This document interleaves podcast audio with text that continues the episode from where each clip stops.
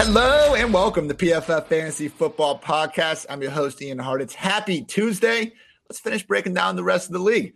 Had a uh, fantastic mini concert going on in this uh, here StreamYard just before we brought all you guys here, courtesy of the one, the only Dwain the Rock McFarland. Dwain, you, you got you got a voice, you got a guitar strum, man. We were not not knocking on heaven's door.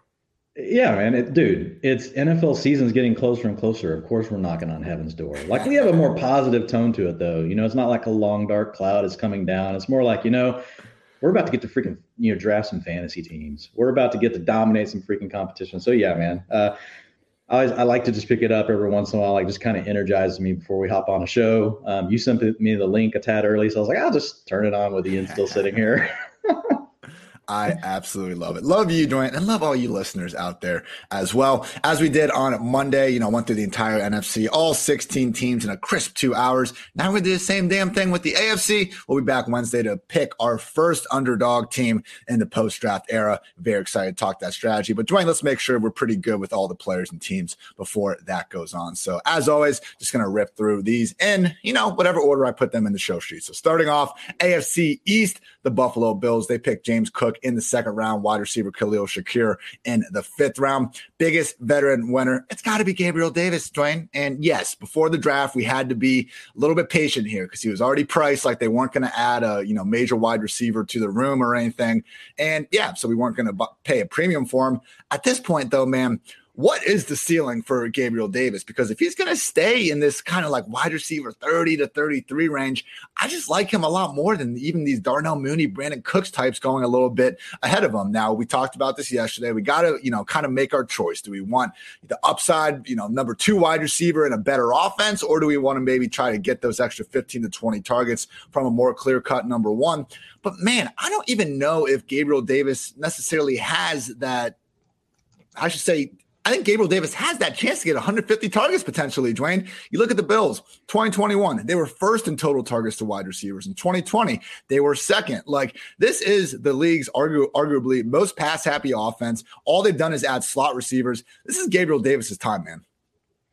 Yeah, it, it really couldn't have gone any better um, for Gabe Davis, you know, to be honest, with the way the, the, the draft turned out. Because I think there was another world where they potentially took a receiver in the first round. I just think that the way that the draft worked out and all these teams climbing up to go get to go take somebody, I think a lot of the teams at the end of the first round probably thought they had a shot, you know, at Treylon Burks um, talking like the Kansas Cities and even the Green Bays, but that didn't work out that way. Obviously, Buffalo was picking at pick 25. And so I think, um, obviously, you know, being a good general manager um, like Beane is, like he just decided to make a pivot and, and wasn't going to force it with a receiver. Like, well, what maybe we could probably consider like the commanders you know what they did um, was probably more of a force at receiver. So I think it was a smart move, and it is going to give Gabe Davis an opportunity. So with Davis, the thing you got to look at, look, the opportunity is going to be there.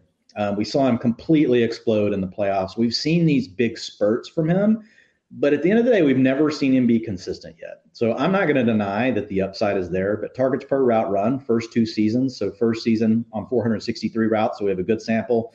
Um, only a 13% target uh, per route run, and then in his second season, when he had 338 routes, so slightly less, but out there enough for us to, to look at it and say, okay, this is a good sample, only 18%. So it was an improvement, went from 13 to 18. Yards per, yards per route ran went from a 1.29 to a 1.62. So that's encouraging. However, it's still below kind of that area that we want to see from a second or you know a third year wide receiver. But could he make the leap? He possibly could. So I think he's a player that, like you mentioned, like it, the offense he's in is just so good.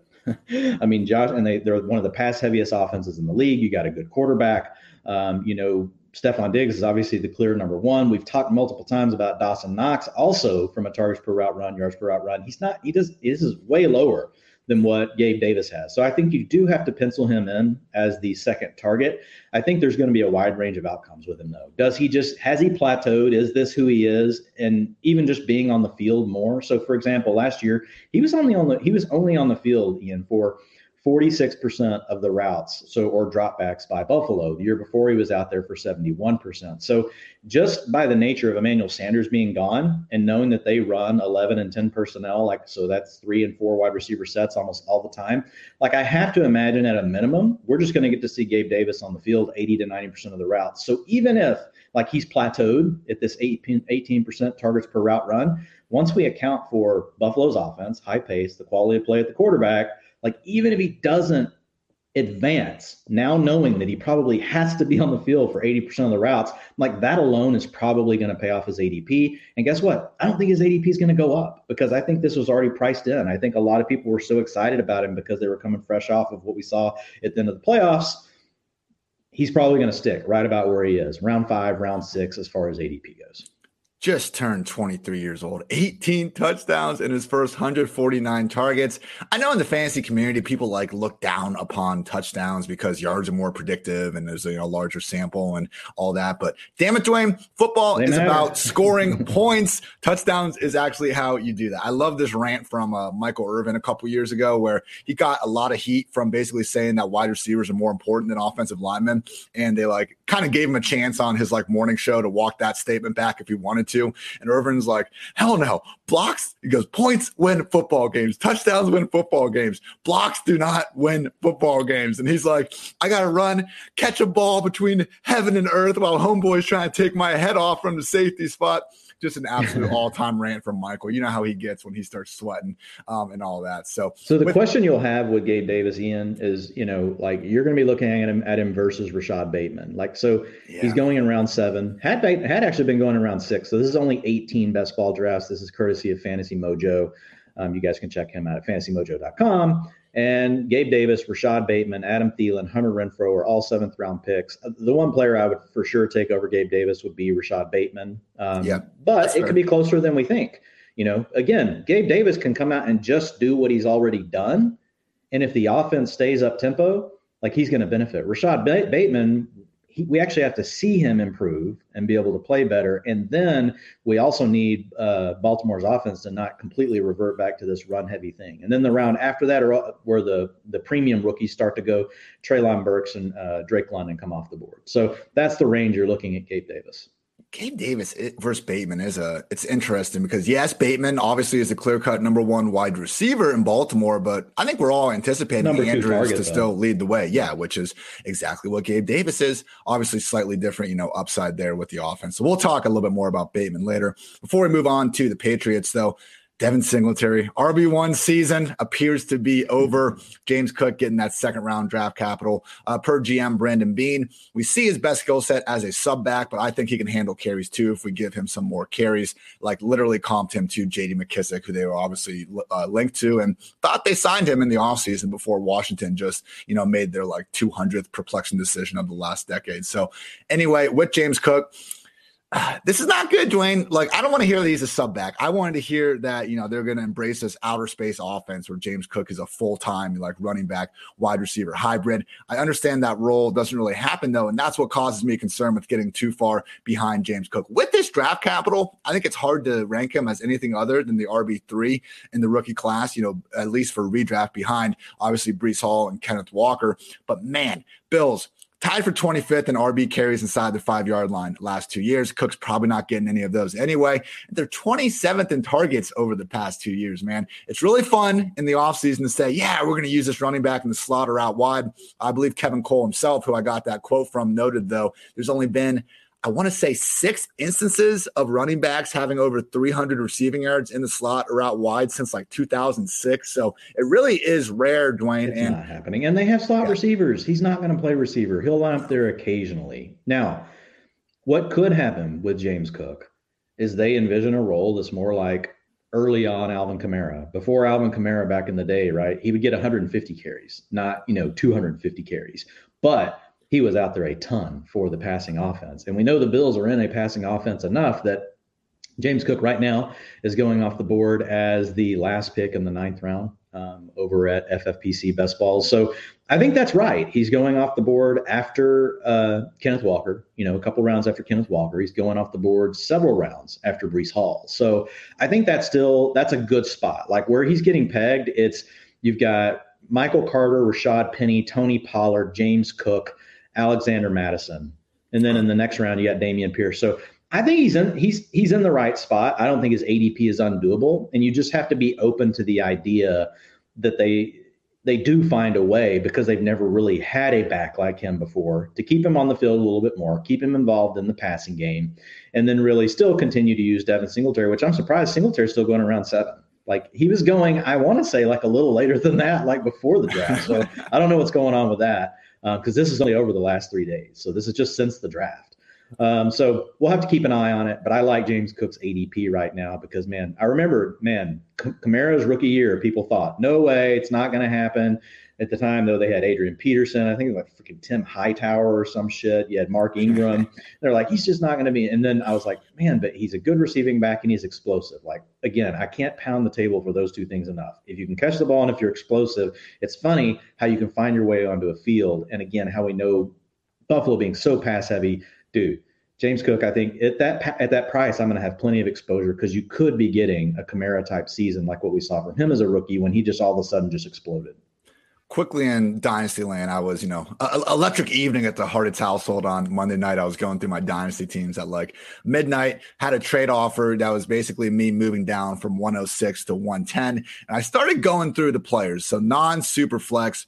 I think 109 is actually the tier break Dwain and Dynasty of like kind of where we're feeling really yeah, good well, about. It guys. was 108. I think it's 109 now. With James draft. Cook in yeah. there and Skyy yeah. Moore. Yeah. So Breece Hall, Treylon Burks, Drake London, Garrett Wilson, James Cook, Skyy Moore, Kenneth Walker, Chris Olave, Jameson Williams. In some order, those are your top nine guys I'm feeling best about. 110, I'd probably lean towards Christian Watson, but I'm just not feeling as good about him compared to these other guys. Fair statement. I agree. That would be the 110. Yep.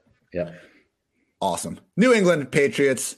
My God, this is an annoying one, everyone. Wide receiver Tyquan Thornton, round two. Running back Pierre Strong Jr., round four. Quarterback Bailey Zappe, round four. And also running back Kevin Harris, round six. I had a meme out there that's like the sniper one where it's like the, you know, three people sitting in a church and they got the guns behind them. And then you got the sniper in the upper uh, deck. And I had James White for that. Other people were then adding like, uh, you know, Kevin Harris is like from the moon, like with his like rocket launcher ready to get him as well. It's a complete mess, but at least we we have to we can stop pretending like to even care about this backfield at this point, Dwain. There might be four running backs involved on a weekly basis. And what upside are we chasing exactly? James White is really the only running back that's been an RB1 for this team for the last decade we talk about like chasing that LeGarrette Blunt season where he actually had 300 touches and he scored 18 touchdowns.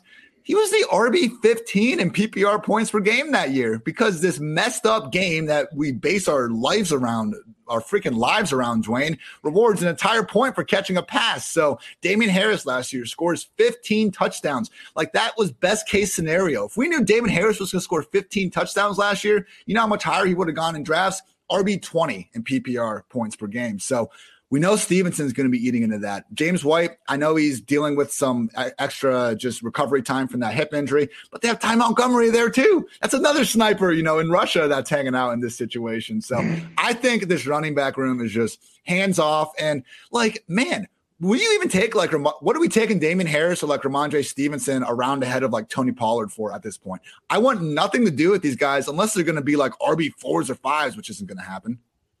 Yeah you know, I still think Damien Harris is going to lead the backfield, but to your point, like there's not a path to upside. There's not a path that all of a sudden things work out and Damien Damien Harris finds himself in a in this like work workhorse like type of scenario, which we wouldn't we wouldn't even look at, we wouldn't consider anyway, just because of the Patriots' history, right, of how they use multiple backs. And now that they have all of these guys, they won't all make the roster, but we know there's probably going to at least there's going to be three active every week. There might be four active every week. They might keep they might keep five, and so there's just not going to be a path to ultimately, you know, really a ton of upside for Harris. I think Harris, the way he pays off is again he's going to have to score touchdowns and what you're banking on is hopefully that you get a second year leap out of mac jones you get a second year leap you know out of that offense overall and then does that ultimately lead to maybe damien harris you know could have another 15 touchdown season. But again it's really hard to project. Now he could have had even more. Remember this is a guy that played dinged up. So he's going in the sixth round right now of drafts.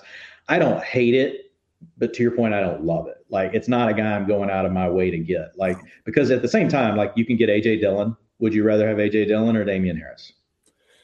AJ Dillon. There's a path yeah. to a massive season if Aaron Jones gets hurt.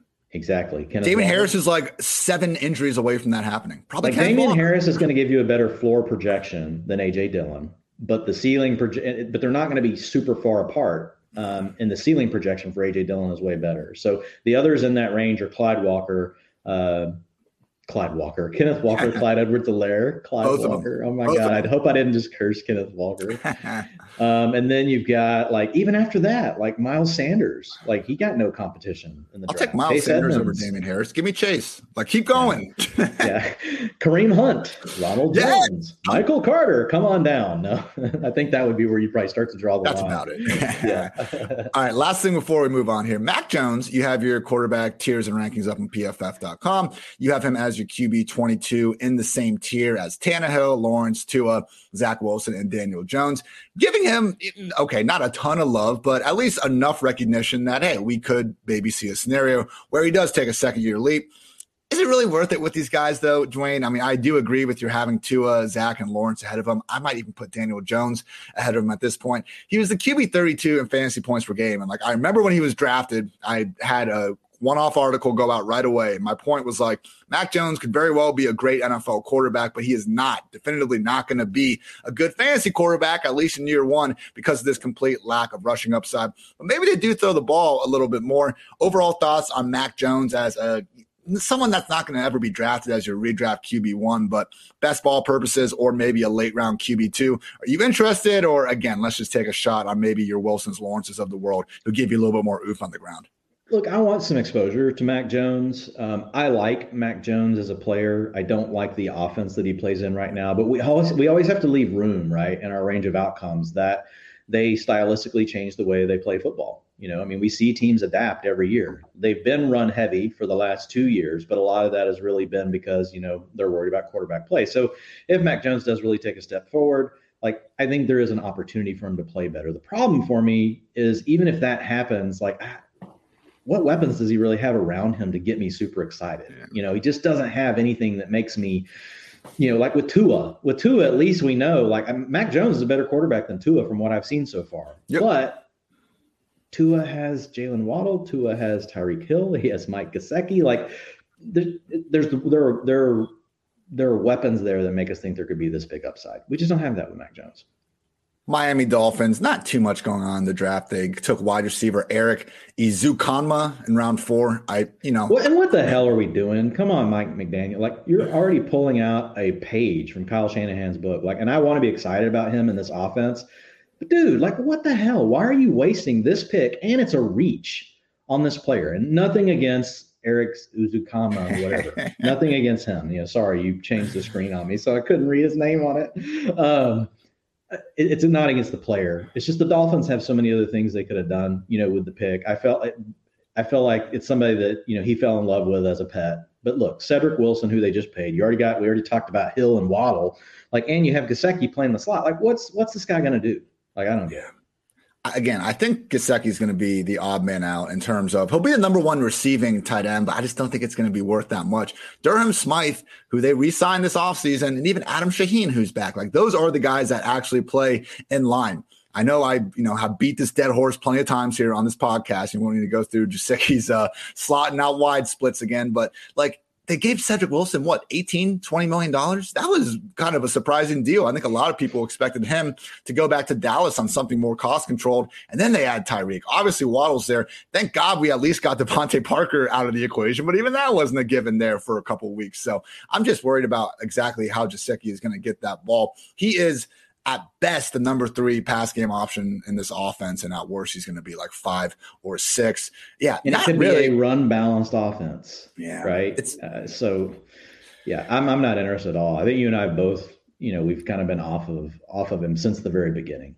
So Tua obviously a good offseason, and it was nice to see them not actually add anyone other than Skylar Thompson round seven as quarterback competition. We already talked about him a little bit, kind of in that Mac Jones tier. I would just note, though, even going back to Alabama, man, Tua's never even had 50 rushing yards in a game. He's a mobile guy and he looks to throw, but like some people I remember had like the Russell Wilson comp coming out, and sometimes the way he moves and lofts that deep ball, you can see it a little bit. But in terms of actually having that rushing floor, absolutely not. So maybe we get that leap. Alex Smith was the QB four in fantasy in 2017 with Tyreek doing his thing. Anything can happen, but Tua again, he is in that lower tier. It's you're going to be hard pressed to have a too rational of a reason to rank him inside your top 20.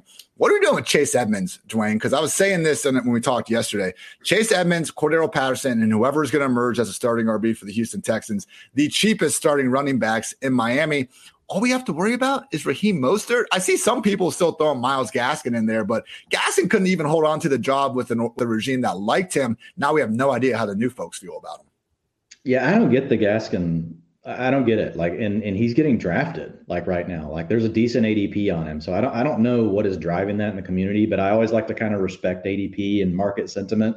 Like, it always makes me like, okay, well maybe I'm missing out, you know, on, on Myles Gaskin. But I think mostly it's more people projecting, well, Chase Edmonds isn't really an every down back. Uh, you know, Raheem Mostert's not an every down back. So I think what most people are coming to the conclusion is it's going to be a three way backfield. And why not? You know, what's the old adage? You know, well, just take the one that goes the latest. And that's Myles Gaskin right now. And he is a good receiver out of the backfield. Gaskin legit is not a bad player, but for some reason just gets buried. Like he could have been a good fantasy football player last year, like what we saw from him in his rookie season. But the coaching staff decided to go a different way. Of course, now we've got another new coaching staff, um, and they did pay Edmonds not a ton. I know it's only a two-year deal; it's only guaranteed for one year, but still, compared to what other backs are getting, like he was one of the first backs signed right out of the gate. So I think that McDaniel had a very clear plan that he wanted to add speed to his offense he wanted to be able to add a back that could add something out of the backfield as a receiver. And then that's what he did. So Chase Edmonds fit the mold. The other speed that he added was with Mostert. So I'm thinking, Ian, right now,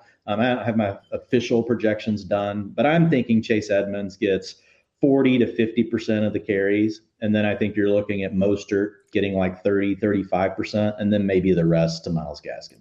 I don't even. All the passing were going to Edmonds, though. But I, dude, where you're getting him, you're getting Chase Edmonds between round seven and nine. So, um, and maybe maybe you know we've been preaching Chase Edmonds for a while, so he is starting to climb a little a little bit. So he's a seventh rounder now. He was a ninth. So people have caught on a little bit, uh, but again, this is small sample size. It's only like 18 drafts uh, since May 1st. Your RB 31, like that still seems low to me. But to your point, like where he's been going, like even if you have him RB 31, you're still going to be getting you're gonna him. Get him. You're going to in a lot of these drafts. so even if I think he should probably be ahead of, you know, Pollard, Dillon, Sanders, maybe even Jacobs and Harris, like it's it's still a point where we're ranking them um, high enough. And that's one thing that uh, a, a mistake I probably made last year was someone like Tyler Boyd. Like just if you are in a situation where you're ranking a player like eight, ten spots ahead of consensus, and like they're legitimately going to be there in the in future rounds. Like, don't reach on them. Just wait next round and go get them where the guy's probably going to be going anyway. Uh, just something to remain remain careful with. And, and it's about tiers, right? Yep. Like so for me, like I think of my tier, it's explosive passing down options. So these are plays that have shown they can be explosive in the running game, but they're also good on passing downs. Mm-hmm. And so what we're trying to do by creating tiers is you're also starting to look for arbitrage plays, all that kind of stuff. But like this year, I've got these guys all ranked right next to each other 31, 32, well, 31 through 35. Chase Edmonds, Kareem Hunt, Cordarrelle Patterson, James Cook, Michael Carter. They all profile the same way. They've all shown us they can be really good out of the backfield. They can be good as receivers, but they can also be explosive in the running game. We just need them to have games where they get enough touches, right? And if any one of their roles change and all of a sudden they're getting more, like we could easily see for CPAT, right? Or we could easily potentially see for James Cook. It's probably going to be tougher for Michael Carter, going to be tougher for Kareem Hunt. Like they need injuries, but I you could argue Chase Edmonds, Cordarrelle Patterson, and James Cook, they could all surprise us and have more utilization than what we even expect. And they already tick these other two boxes. I wish you would name your tiers like something other than just 3A, 3B, 3C. Like for the Zeke, Clyde, Damian, Jacob, Sanders. I do tier, when you like, scroll down. I just don't put it. It looks wacky when I put it in the column, but like if you scroll down, I name every tier. What do you name 3B? Like you, you hate yourself, but it's probably time to draft them. yeah, 3B. Uh, yeah, it's it's really boring, just like the tier committee leads. Oh man. so the tier above that is upside committee leads. So it's like these guys are leads, but man, they're explosive. They could actually take on more, and then you just kind of have Committee leads. Committee leads that will make your friends laugh at you after you draft them. That would be my. my I'm edit. warming a little on Miles Sanders. It's like they didn't add anyone. I mean, I like Kennedy Brooks, but he's an undrafted free agent. So it's like, okay, man, maybe I need to re, maybe I need to tweak Sanders a, a smidge. They brought back Boston Scott, which is fine. You know, we know Sanders can beat out Boston Scott. Is Jordan Howard back? I can't believe we're no, still talking yet. about but Jordan Ken, Kenneth Gainwell's there. Uh, Scott is there.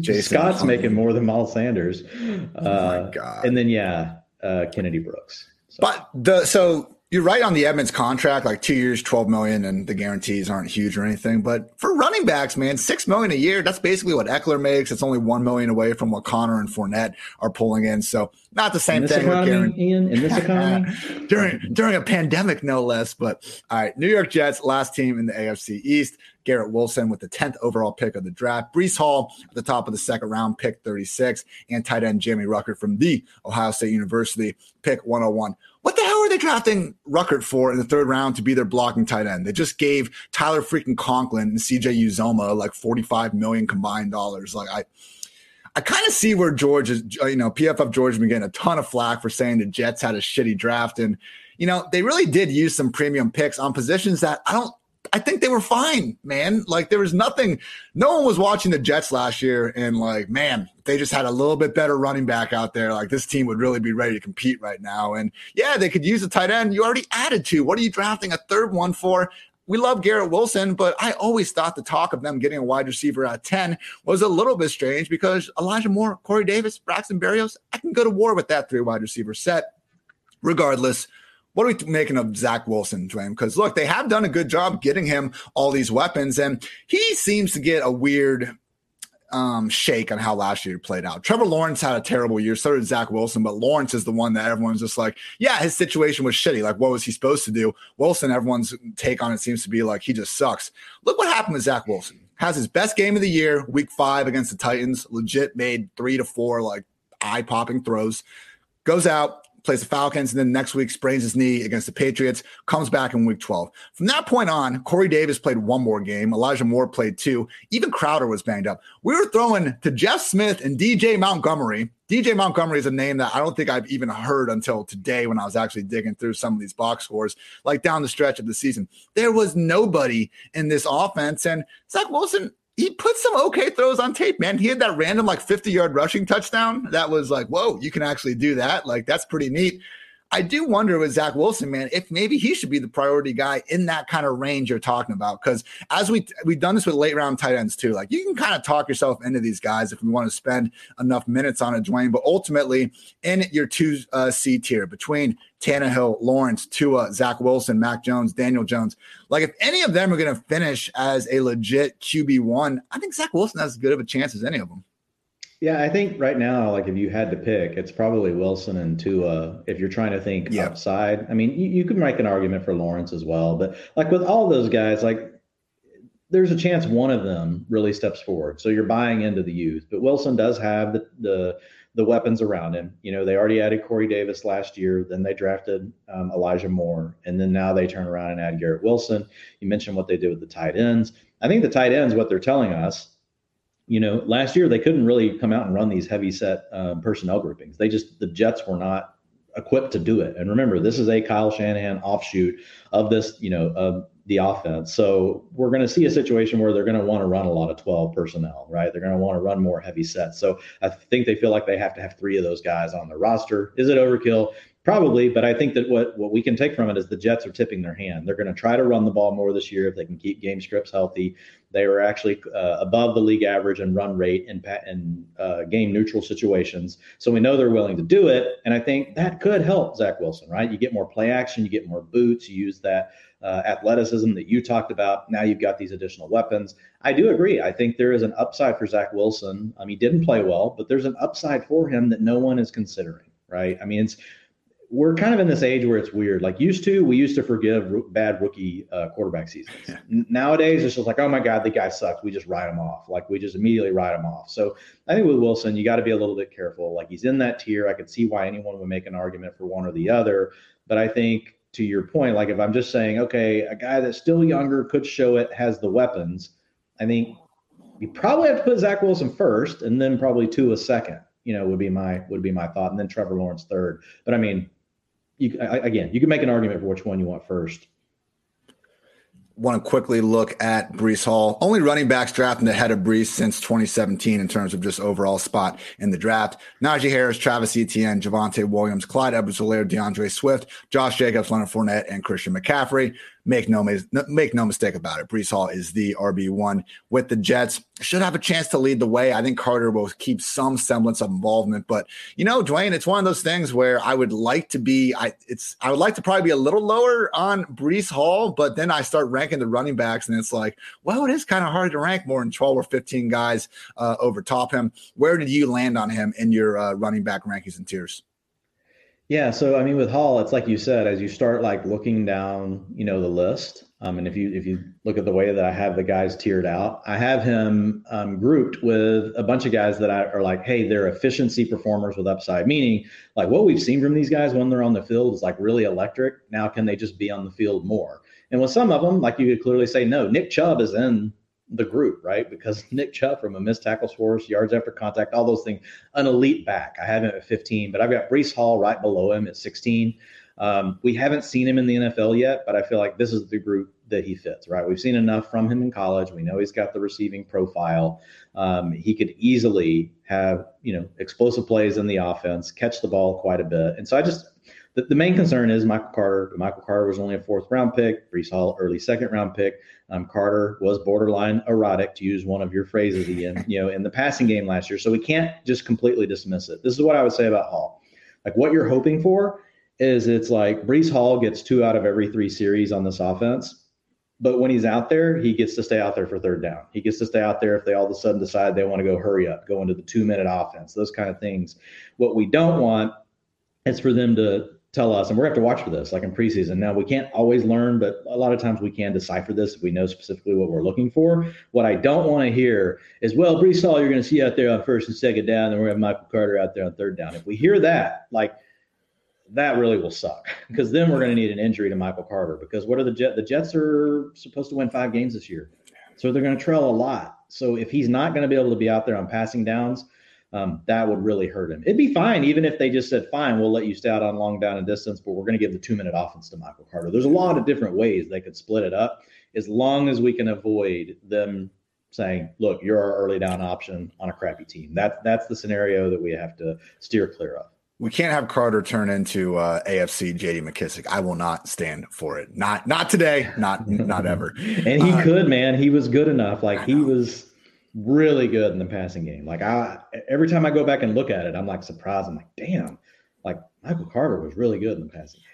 Before we move on to our next division, I want to give a shout out to our newest sponsor, Sunday. Does your lawn have weeds, bare patches, or pet spots? Sunday can help you solve all these problems and more the easy way. They got everything you need from fertilizer to seeds to weed control, and it's all delivered right to your door. Sunday can help you grow a beautiful lawn without the guesswork or the nasty chemicals. Their custom plants include fertilizer and everything you need to easily care for your lawn, and you can feel good with kids and pets being around. Just attach the ready to use pouch to a garden hose and spray. It takes less than 15 minutes, and Sunday is offering our listeners 20% off. Full season plans start at just $129. And you can get 20% off at checkout when you visit getsunday.com slash fantasy. Again, that's 20% off your custom plan at getsunday.com slash fantasy. Also, want to invite all of our lovely listeners to use code fantasy on pff.com. We'll get you 25% off any PFF subscription, all locked article content, all of our fantasy football rankings. Projections are coming soon, data and grades from the entire 2021 season, and we will have 2022 on the way as soon as we have it. All that and so much more. Again, support the pod. Use promo code fantasy for 25% off any sub. Moving right along, AFC North, the Bengals no quarterbacks, running backs, wide receivers, or tight ends drafted. Love it. I mean, only thing I want to really talk about here, Dwain, are we maybe giving Burrow a little bit too big of a benefit of the doubt in fantasy? The man's proved himself as a real life quarterback. No one's doubting that. But let's face it, pretty mid in the playoffs from a production standpoint. Five total touchdowns in four games, only averaged 276 passing yards per game. I mean, he finished the year as the QB8. At the end, like what we remember clearly is that Chiefs game and the Ravens game, back to back overall QB1 performances. I'm sure he won a lot of people their fantasy championships. That was great. But man, when you look at his profile, it seems like he's pretty similar to Dak, Cousins, Derek Carr, because we're not getting any rushing upside out of him. Maybe a little more in the second year removed from the injury, but we're never getting design stuff from Burrow. And yeah, maybe we are taking the leap of faith that we haven't even seen the best version of him yet. The offense is loaded. I get it. But like, do we want to actually put enough stock into this to actually draft Burrow, you know, a round or two ahead of these guys? Why not just wait for the arbitrage versions?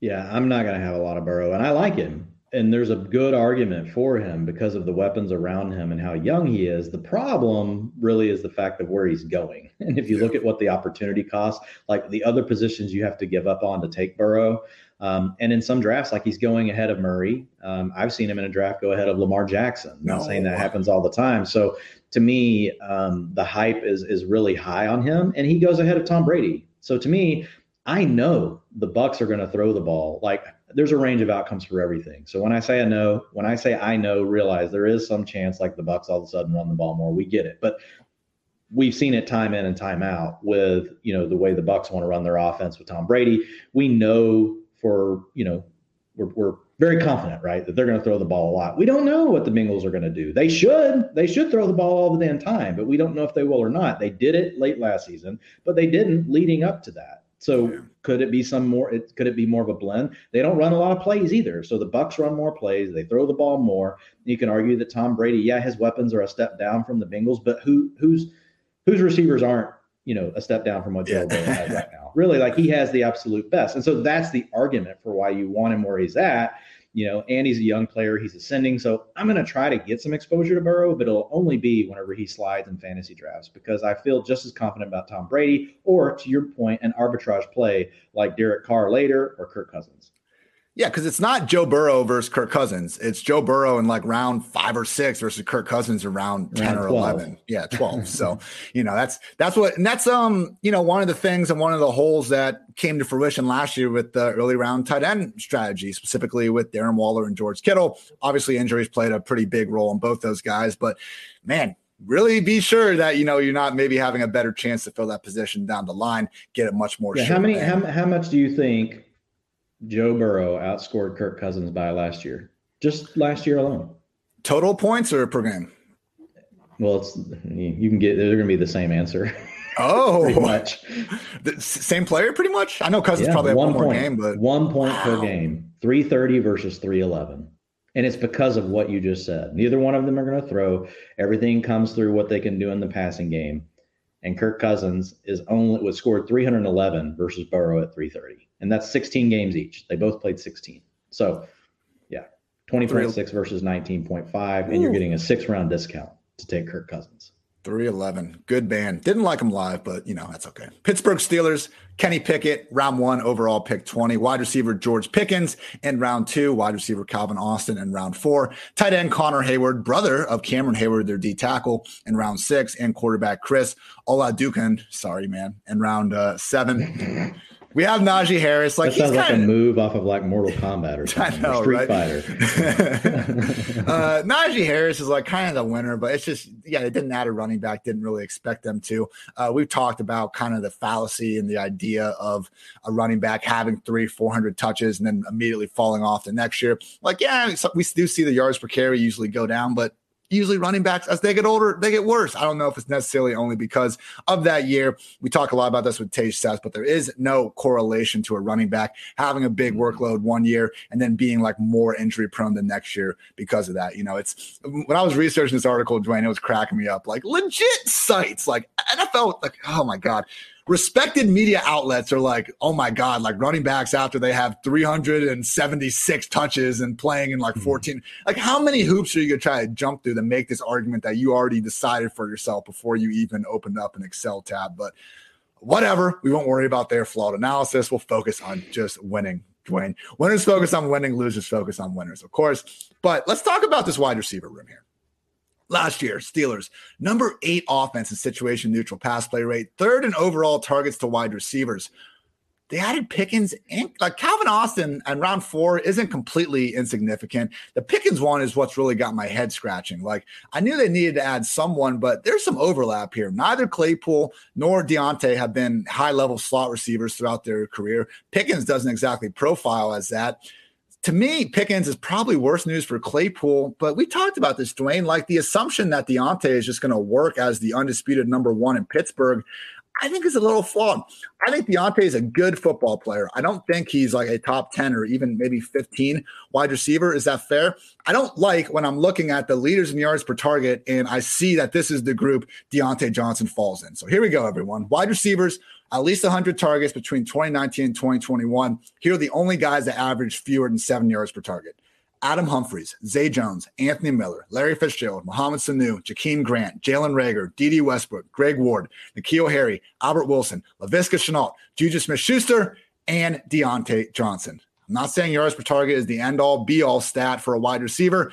That's not a good group, Dwain. And now we have to allegedly, based on ADP, buy Diontae Johnson for the first time as a true wide receiver one. I've been in on Diontae for the past two years because he was priced as a wide receiver two, even a wide receiver three. We had Big Ben back there.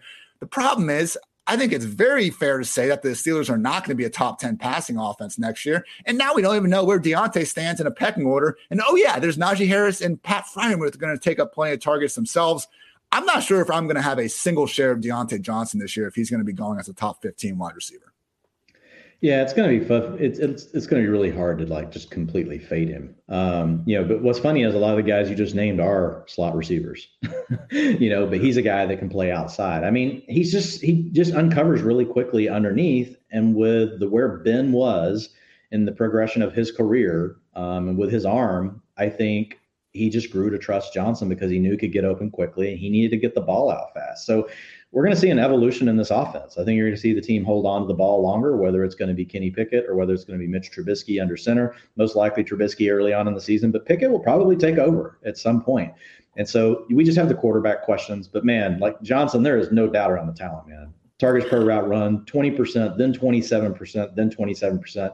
That's freaking fantastic. Uh, yards per route run have gone from 1.61 to 1.76 to 1.89. That's not that great it's not great, but it's almost at a two. And when you pair it with the target, it's also part of how he's getting used. So, um, like, yeah, is it at the absolute elite level? No, but I think I think Johnson's the biggest candidate to play in, to play inside. I think he starts out outside in two wide receiver sets, but they kick him inside, um, and they have Pickens on the outside along with Claypool. We could see them all rotate. I, I think that will be your three receivers on the field. Now we could get some rotation though, like you just mentioned from Austin, which we saw. Remember a couple of years ago, it drove us nuts. Claypool was busting out at the seams. Yet we still he was still having to rotate with James Washington. Yeah. James Washington was still getting like forty percent of the routes every game. So that is a bit concerning. You know, we could and you know he could be the dark horse. Austin could be the dark horse to actually be the third receiver, right? Instead of Pickens. We'll have to kind of keep an eye on that one. You know, the good news is, um, you know for the quarterbacks, like if one of them could get going, like they do have plenty of weapons, but we don't have a lot of confidence in the quarterback. So yeah, Diontae is a little tough for me this year. Love the player. Situation definitely got worse. Um, I don't think there's really any way to get around it. And I know, look, Ben, it's not like we love Ben, but I think the situation is a downgrade. Would you take Diontae over any of Terry McLaurin, DK Metcalf, or DJ Moore? I think that's his tier. Yeah. I mean, I think that's his tier. That's the range he should go in, you know. So I'm not gonna like necessarily be like, oh my God, you have to take him or you can't take him over one of those. But I think that's the conversation, you know, that he belongs in. Again, I'm not saying I'm gonna be ranking the guy outside my top 24. He was wide receiver 19 before the draft. But man, I'm gonna move him under Chris Godwin, that's for sure that's probably about the right range. So, and with Chris Godwin, you have your own questions, right? You know, I mean, as far as injury. So, I mean, if Godwin didn't have the injury, he'd be going ahead of that. Yeah. So, I mean, you just kind of, kind of, you got to take in all the factors. Right now, Diontae Johnson is going in round four, pick three over at FFPC based on what's on that? What's that wide receiver rank? So you got uh, Jaylen Waddle going right before him, uh, and you got Metcalf after him, Michael Pittman after him, Terry McLaurin after him, right, but also before him, Tee Higgins and Keenan Allen. That's okay. the range that he's going in. Yeah, I'm going to be taking uh, most of those other guys. We will uh, see what happens. I'm sure it won't be the last time we uh, discuss a little bit of the complete Johnson. wide receiver rank. Sorry, is like I had to switch views. Uh, wide receiver 15. Okay, that's a little better. I think he was flirting with that borderline wide receiver one there for a bit. There is, you know, I just want to make sure that people do realize there is a floor here. Yes, he earned the targets, but as we talked about, you know, there was kind of a funky late career version of uh, Ben Roethlisberger going on there that helped. Receivers, receivers, interesting this year, man. Um, we've got a really, we've got a long stretch of guys in the middle that have a question one way or another. So, for example Jaylen Waddle, Diontae Johnson, DK Metcalf, DJ Moore, Terry McLaurin. We know all of those guys have the talent, but we don't know what the hell's going to happen in their situation. You know, I mean, DK Metcalf has a terrible quarterback. Diontae Johnson could have a terrible quarterback. Jaylen Waddle's got Tyreek Hill on the team now. DJ Moore's got a terrible quarterback, not just a bad one, a terrible one. Terry McLaurin's got an average to below average quarterback. Um, so, I mean, they all have questions. You know, Michael Pittman, run first offense. They added Alec Pierce. Chris Godwin got an injury. Jerry Jeudy got 27 mouths to feed, even though you added Russell Wilson. Michael Thomas is coming off of injuries. Elijah Moore, potentially bad quarterback, added target competition. Like, there's some, there's going to be a lot of landmines in there. And then there's going to be some players that are going to hit. And right now, honestly, like I know we have more work to do as far as continuing to do our research, but it's hard to nail down, okay, like these are the guys you're going to make a stand on in that range. Um, so it's something we're going to have to really think through. Cleveland Browns took wide receiver David Bell with the 99th overall pick, round three. Running back Jerome Ford, round five. That just sucks, man. I know some people like Ford, and he's just now on like the most loaded RB depth chart in the league. And wide receiver Michael Woods in round six. There is going to be a winner. It's David Njoku. And if there's a loser, I'd probably say Donovan Peoples Jones, but he could still be out there in three wide receiver sets. Might be a competition between him, Anthony Schwartz, even Jakeem, the, even Jakeem the Dream Grant. My God. Good job, Ian. Anyway, with Dave David Njoku, Dwain, he's emerging as a popular kind of tight end two candidate right in that Irv Smith, Tyler Higbee kind of tier that we've been talking about for a while. And we did see in week 15 last season with no Hooper, Njoku did play each and every snap, 100% rate with five targets. Now, Harrison Bryant got the touchdown, two targets, and 39% of the snaps that's our best case scenario. But I think similar to kind of a little, I mean, I don't know how much we talked about Amari Cooper, but I'm just worried about this offense because how long is Deshaun Watson going to be suspended? We can't like mm-hmm. we need to factor that in. This is not David Njoku with a full season's worth of Deshaun Watson. Probably not. Like who knows? Putting all the stuff aside, that whether you think what happened or not, like I just don't know how the NFL publicly cannot suspend Deshaun Watson. Like that would just, if you think the uproar has been bad already, like imagine if they didn't suspend the guy. So with that in mind, man, the Joker, we have to take the leap of faith that he's going to dominate targets over Harrison Bryant. This seems like a situation to me where we like the player, but we're trying to kind of like talk about him being this full-time fantasy stud when Harrison Bryant's probably going to be just as involved on a target on a target basis, man. A lot needs to go right for Njoku. I'm going to take my chances on other guys like Irv Smith and Tyler Higbee that don't have a Harrison Bryant in their offense. Yeah, I mean, Njoku's going tight end 20, Irv Smith's tight end 16, Noah Fant's tight end 17, Hunter Henry tight end 18. So he's right in that range. You know, I think you are not going to have to overpay for him, but I think the points you just made are valid. We know this team is going to use 12 personnel, and they're also willing to rotate the guys even when they're not in 12, when they're in 11, which really isn't that often. So um, I don't think there's a ton to talk about on this offense other than just, you know, what you just mentioned, just bringing up the fact that we still don't know what's going to happen with Deshaun Watson. And guess what? We're probably not going to know for a while. The NFL is going to drag their feet as long as they can on this because, like, what does it really how does it help them to make a decision too early before they have all the information? Right? If they all of a sudden decide, oh, it's four games, and then a bunch of other stuff comes out through all the legal stuff that you know it's way worse than they thought, and now they've got to add on. Or if they come out and they're too harsh, and things come out through the legal proceedings that wow, we really couldn't, we we shouldn't suspend him for a full year. So I think they're going to drag their feet. Like I think this is going to go into August. Um, I think it could, you know, be. I think it could get close to the season before we really know something on Deshaun Watson. Baltimore Ravens, two fourth round tight ends and Charlie Kolar and Isaiah Likely. Both guys likely to sit on the bench behind Mark Andrews. Running back Tyler, I know. Running back uh, Tyler Badie in round six figures just to be key, competing with Justice Hill for, you know, a few pass down snaps per week. Biggest winners, I think J.K. Dobbins and Gus Edwards. Look, they were meeting with Melvin Gordon a couple weeks ago, and the fact that they didn't feel any more need to either add a running back in free agency or devote day one or day two draft capital to it, it's good news for those guys, and it signals that they must be at least somewhat confident in their respective recovery from injuries and obviously Rashod Bateman to the moon. We'll talk about him in a second. But Dwain, we, do you have the data right now on the on the difference in ADP between Dobbins and Gus Edwards? Because I'm guessing it's going to be far too large and largely unwarranted. When you look at what happened in 2020, Week eight was the first time that J.K. Dobbins played over 50% of the offensive snaps and even had 10 carries in a game. Obviously, was also the first week that Mark Ingram was a healthy scratch and basically removed from the rotation. So From week eight on, including the playoffs, rush attempts per game, J.K. Dobbins had 11.6, Gus Edwards had 9.5. Targets per game, J.K. Dobbins 1.5, Gus Edwards 0.8. PPR points per game, Dobbins 12.9, Gus 9.2.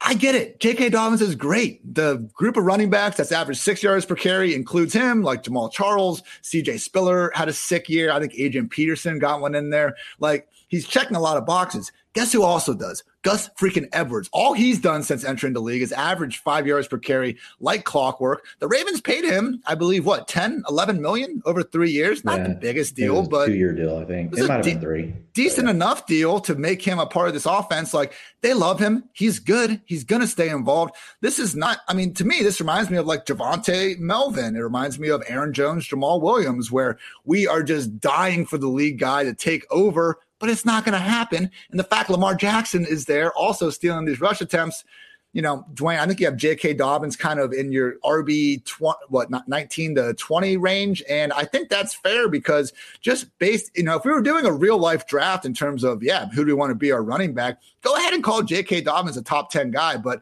this is an example of not, we can't chase the talent because Dobbins might be more talented than, you know, uh, let's see, than James Conner Saquon Barkley at this point. But when those guys are getting potentially hundreds of more combined carries and targets, like no amount of yards per carry goodness is going to make up for that for Dobbins. Yeah, I mean, so I've got I've got him as one of those upside committee league leads. So I mean, he's tier 3A, meaning like, look, we can't predict everything that's going to happen in a season. The coaching staff could have a change of heart and stop using uh, multiple backs. Most likely not going to do that based on the contracts that they have and wanting to keep the guys healthy. Um, and then just on the fact that, like, well, how often are the Ravens going to run the ball? I mean, I don't know, but they could lean back into the run much more based on what's happened to their roster. So that could be a positive development, you know, for J.K. Dobbins, you know, or you could have a Gus Edwards injury and J.K. Dobbins doesn't get hurt, right? And then all of a sudden you're probably in a pretty good spot with Tyler Badie sitting behind him. Um, so look, there's talent. You're wanting to buy into the talent, but man, there are all sorts of arbitrage plays down the board yeah. on a guy like J.K. Dobbins. Like there's just a ton of guys. They're going to be. Look, Kareem Hunt is an arbitrage play on J.K. Dobbins. Mm-hmm. Kareem Hunt is probably going to see maybe 5% less carries than what J.K. Dobbins is going to be. And he's going to be more involved in his team's passing game, and he's just as explosive, and he's in a good run game. Like Kareem Hunt is J.K. Dobbins, and you get him four rounds later. You know, so I mean, it's just it's tough to buy into Dobbins where you have to take him with some of the other things that are available on the board. Do I want some exposure? Yeah. I'm only going to be taking J.K. Dobbins, you know, when he slides. So if you're if you're buying into him, like I get it, you're buying into the talent. And and look, you and I are supportive of that. Like we want to draft people we think are good at football. Like that's that's the number one priority we have. Mm-hmm. But like looking at the whole picture, it is tough to really get behind Dobbins, despite the fact like his explosive rush rate in 2020 as a rookie was phenomenal, 15%, four and a half percent above the league average, 19% uh, uh, missed tackles forced per attempt, also you know above the league average. So I mean he's a good player. But Gus Edwards hasn't been that far behind him in those metrics. Like he's actually been a good player as well. 2019 Mark Ingram is kind of like the calling card for the, you know, voices out there that say, you know, Lamar Jackson can enable a fantasy RB1. Man, it took him 15 touchdowns on just 228 touches. Like that's just not really a touchdown conversion rate uh, that we can bank on. And even in that year, like Justice Hill was. Justice Hill was their number one running back in that playoff game. So Ravens, time and time again, have shown us that they're going to use multiple backs. Not expecting that to change. And now, arguably the main event Rashod Bateman as a you know to throw a little bit of water on this on the simmering Rashod Bateman uh, fire. Dwain, I went back. I looked at all of his explosive uh, catches from last year. He had a couple great mosses against the Browns in that 100 yard effort at the end of the year. saw a nice little shimmy out of the slot against the Steelers. He wasn't incredible. This is not a anywhere close to a Jefferson Chase rookie season, obviously. But, you know, I wouldn't even necessarily, I put him kind of a tier below Elijah Moore in terms of what we saw out of him last year. Hollywood's gone. The Ravens know this better than us. So the fact that they are this comfortable, like not only featuring Rashod Bateman, but not even freaking, you know, letting Sammy Watkins walk, not even drafting another wide receiver in the entire draft. Those are all good signs out of Bateman. Can we be confident enough, though, in him, I guess, just seizing this workload and working as the wide receiver one or two that people want him to be, though, because we didn't see that player last year. That's that's that's my main point here. Yeah, and I mean, if people want to go look, like you can see the article that I put up earlier in the season um, that really looks goes back looking at uh, rookie receiving grades, um, you know, over the history of PFF, and then how these guys have done. And he really fell into the second tier. You know, he just made it into into the into the second tier of players. And in that tier, for those guys that were first round picks, most of them do went on to become like top 36 or top 24 players. So I think Bateman is a guy that I I still like. He's only a seventh round pick. I do think he's a guy like he's already jumped. He was the 10th round, so he's moved three rounds based on the Hollywood Brown trade. But I, I worry with Bateman, people love him so much, Ian, like it could continue to push higher. Like, would you doubt it if all of a sudden we get to August and Rashod Bateman's a fifth round pick? No, I mean, that's think about when, when you said seventh, I, I can get behind seventh, but yeah, I was thinking he was going to be pushing like round five. I think he'll get there because look, again, if you start thinking arbitrage, what are you looking for? You're looking for young year two, year three receivers. Listen to these names um, Jerry Jeudy, Amon Ross, St. Brown, uh, Darnell Mooney, Jaylen Waddle. Those guys are all going in the fourth and fifth rounds. Bateman's going in the seventh. People are smart enough that, and even if they don't realize it, their brain will start to realize Rashod Bateman's more like those other guys. And so he will get pushed up. And so then that's whenever I think you'll have a little bit tougher decision. I would still add him some in the fifth round, um, you know, as a guy that could potentially come off and have a 25% target share season. You just have to realize, like, I think it's it's a real potential now with what we saw the Ravens do in the draft that we really do go back to a run heavy offense. And when I say run heavy, I mean like run heavy like what your granddad used to see the NFL run, you know, where they only drop back to pass like half the time. Um, and look, let's be honest, Lamar Jackson was better in that kind of offense. Yep. He was better on a yards per attempt basis. You know, he had more explosive plays from a percentage standpoint, and he's also very involved in the running game. So I think there's there's more risk than ever that because earlier we were like, look, man, the Ravens really evolved last year. We know they had injuries, but look, if you look at all the draft capital they've spent on receivers, like maybe they really just want to pass more. Well, then they just kind of went totally against that in this draft. They traded away Hollywood Brown, like you talked about, added two more tight ends. So we've kind of gone back to that look that we used to have with Hayden Hurst and Mark Andrews and Nick Boyle. Like we're kind of, we could be back in that same kind of offense. Expected PPR points per game. In 2021, Marquise Brown ranked 11th among all wide receivers. In 2020, he ranked 41st. So I think it's similar to discussions we've had on the Eagles and um, the Saints and some of these teams that have, you know, really extreme splits one way or another. What's the most likely outcome? Probably something in between. So, yeah, Bateman is going to be falling to round seven behind a lot of those guys you talked about, Dwain. I'm fine taking him there, but I don't think he necessarily is someone that we like need to be shooting up ahead of guys potentially in better offenses with. If you're drafting now, get him now to your point. That's the actionable takeaway. If you're drafting Best Ball Mania 3 or whatever you're doing, you're going to FFPC doing their best ball stuff, like draft Rashod Bateman right now. He's he's going to continue to rise. He's not done rising. It's going to keep going. We're going to get the, you know, OTAs or training camp report, and it's going to be like, oh, Bateman's catching everything thrown his way. I mean, mm-hmm. it's going to be the CeeDee Lamb uh, breakthrough of 2021, where no actual progress is being made, like in regular season football games, where people are just shooting them up the ranks. Because why the hell not? But you know what? It's fun. That's why we do this, right, Dwain?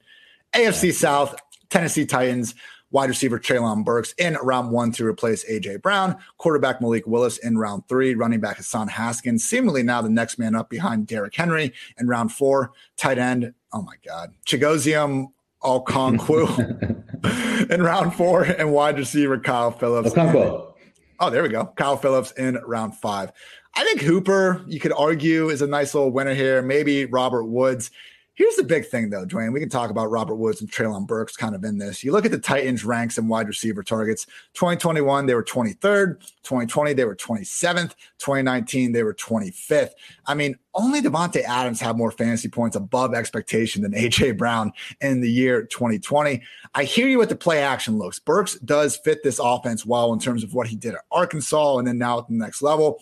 I'm going to be curious where he actually lands, though, compared to some of these other wide receivers, because while it's nice that we don't have to worry about Burks competing with, you know, AJ Brown or someone like at that level, at the same time, I'm not comfortable assuming a rookie is going to be like anywhere close to as efficient as AJ freaking Brown was, you know, doing this over the last few years. I mean, maybe this Titans offense is just pretty damn bad now that they're leaning on a rookie wide receiver and an, you know, to be fair, elderly wide receiver in Robert Woods coming off a major knee injury. Like, Tannehill, it's been up and down. I think he was a little better probably beginning of his Titans tenure compared to what we've seen over the past year and a half there seems like there's a little bit some red flags here. Again, Treylon Burks, I think he deserves to be the first rookie wide receiver drafted because he is the only one that seemingly is locked in as their offense's number one pass game option. I think if you run this season 100 times, you know, Burks is leading this team in targets like 85 or 90% of the time. Where is he going in drafts right now, though, Dwain? Because again, if it becomes Burks versus like Adam Thielen, Allen Robinson, and those type of guys, I'm probably going to take the veterans who I know can definitely do it, and as opposed to taking that leap of faith. Yeah, well, the ADP right now on FFPC is a late eighth, which is great. Okay. so Drake go. London going mid late eighth, then you have Treylon Burks coming off right after him. Literally, it's Drake London, Jalen Hurts, then Treylon Burks right now. So yeah, the the price tag is great. Um, he's a player I want a ton of exposure to right now at that price. At that, Why? Yeah. Because we're buying into the big playability. Is it? Do we know if he's going to be able to be AJ Brown? No, and to assume that would actually be stupid on our part, right? Because I mean, AJ Brown's there's not many receivers against AJ Brown. Like he's a hand. There, he's one. Of, he's one of the top five receivers in the league, most likely. AJ Brown. Like when you any way you want to stack him up, like he's up there. Um, so it's difficult for us to yeah get that far behind Burks, but again, like fit is good. Um, and, and Robert Woods is a good player too. But Robert Woods, like we've seen him for his whole career, he's never eclipsed uh, 22% targets per route run. Like he's here, here's his career 17, 17, 18, 20, 22, 21, 21, 20, 21. He's never gotten to a 23. He's a good player. He's a complementary player, but we don't have to worry about Robert Woods coming out and all of a sudden being this 30% target share monster. If you are a Robert Woods truther, though, I have good news for you. He's also only an eighth round pick, which I think is fine. If you want to take Robert Woods in the eighth round, that's great. I'm going to prefer Burks just because what you mentioned, low volume passing offense. So when you have that, what do you need? You need the explosive playmaking ability to offset that type of offense. I don't think Robert Woods has that at, in this point in his career. I think Treylon Burks does. So even if Robert Woods ends up somehow out targeting Treylon Burks, which it could happen, I would still want Treylon Burks because the low volume passing offense. I want the guy that can hit the big plays.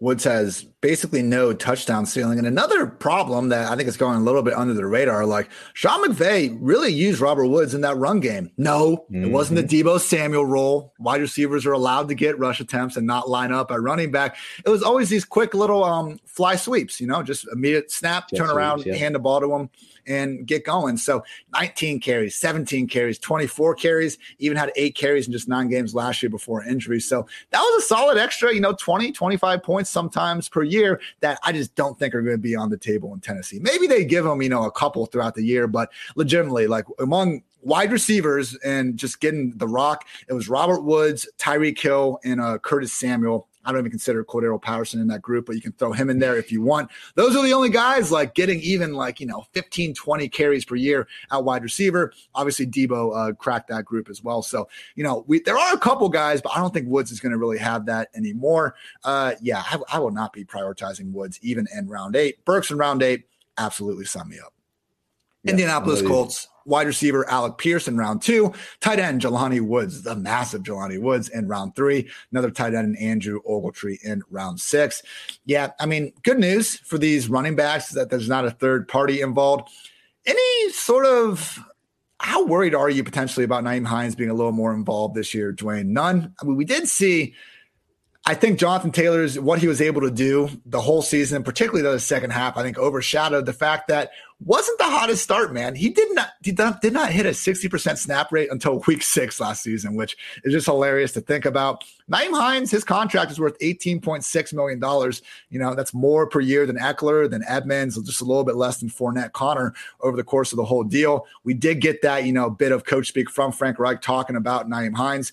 Do you think this could be just a little bit more split up? Because again, if we are to use the number one running back pick on Jonathan Taylor, I prefer if there's not to be be a second running back, you know, even remotely involved in the offense. Yeah, it's going to be a question. You're, you're, but you're buying into the ceiling you've already seen from Jonathan Taylor. Yeah, um, I, I, do think Nyheim Hines is going to be involved. I think he could be more involved than he was last season.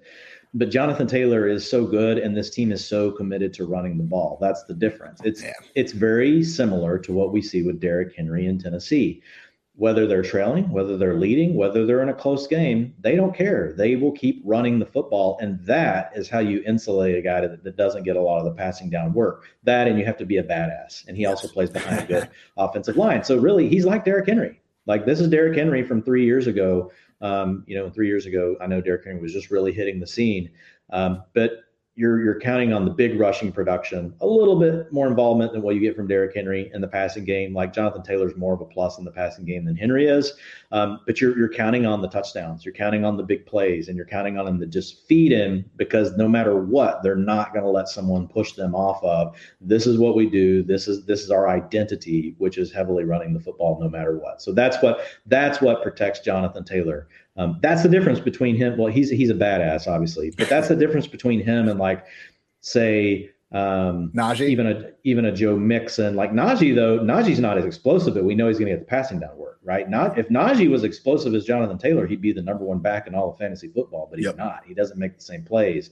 Um, but like Joe Mixon, right, is a good example. Uh, Joe Mixon, like, is really got the same role as Jonathan Taylor and loses passing down work but they're not as committed, you know, to the run across all kind of game scripts. Um, and they shouldn't be. They're the Bengals. They have, you know, they've got an offense built to pass. They should be doing the opposite. So that's what protects Jonathan Taylor. Jonathan Taylor, my overall RB one as well. But you know what, Dwain? We we still got two, three months until most people are doing their drafts. So yeah, I'm going to try to ask questions and make sure we yeah. got this shit right. You know, great day to be great after all. With the tight end room, Mo Alie-Cox is going to be the loser. He got that three year, I believe, $18 million deal. Things were looking up, but drafting Jelani Woods with a day two pick almost just you know cements that they're going to be using Mo Alie-Cox, Jelani Woods, and even Kylen Granson uh, regularly in this committee. And honestly, man, I think we're maybe holding on to like the Frank Reich Eagle days a little bit too much. Like I looked up the Colts last year and they were 27th in overall targets to tight ends, but they're a run first offense. So I thought, hey, Ian, maybe you should use the target share rate, give them some credit. Even then, man, I have pulled up on the screen every single team's running back, wide receiver, tight end target share from last year. The Colts were just at 21%, man, like really league average and how much they were throwing the ball to the tight ends. So they're a run first offense that utilizes three tight ends, and we're not even seeing them feed the tight ends to the same point as like actually the Browns or the Broncos were. So no, not taking that leap of faith in Mo Alie-Cox. We are crossing him off the late round tight end radar. I hope I'm wrong. The guy's a lot of fun to watch. I man, imagine being a defender and getting double teamed by Mo Alie-Cox and Jelani Woods, Dwain. I think you know, the person might just like cease to exist um, in this universe that, uh, that, that that that we know. But yeah, not gonna be touching these uh, tight ends here. Houston Texans. John Metchie, wide receiver out of Alabama in round two. Running back Dameon Pierce out of Florida in round four. Tight end Teagan.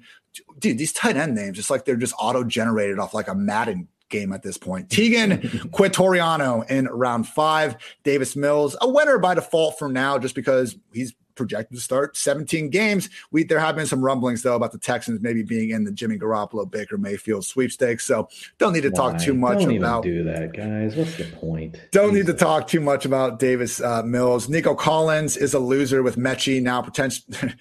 loser with this, not a loser in real life. I'm sorry, Nico. No, I, like, you, you know, I Mo Alie-Cox a loser. like he's going to destroy you someday. We're going to meet Mo Alie-Cox, and I'm just going to be like videoing on my phone, Ian getting pummeled. That's going to be like uh, that's going to be like that hilarious uh, Charles Barkley story where like he threw the guy like through a bar window. Like that's going to be Mo Alie-Cox just tossing my ass. Dwain uh, running in to help, and he just gets like a stiff arm off to the side. I, I think we're done with Nico Collins, man. Even as like a dart, like he had every chance last year to do anything in this wide open offense, wasn't able to. He is, you know, he has 66.1 PFF receiving grade. I believe 65 is your threshold where, like, if you can't hit 65, it's not going to happen. He barely hit that, but I'm just not feeling it with Metchie there. I think the question, Dwain, is what do we make of Dameon Pierce? You know, Kevin Cole came out with some good stuff talking about his uh, running backs and opportunity scores now based on the landing spots and draft capital. And, you know, Dameon Pierce was my RB4 before the draft, and I think I'm going to hold steady there. Only guys that I think you could talk into having a better chance at putting up big numbers in 2022 are Breece Hall, Kenneth Walker, and James Cook. Like I will take Pierce ahead of, you know, the Spillers and the Rachaad Whites of the world, who I just think are not going to have the same sort of opportunity to take over their backfield. Not a given. We got Marlon Mack, Rex Burkhead there. We just saw this damn Texans offense spend all of last season using freaking four running backs uh, for a good portion of the time.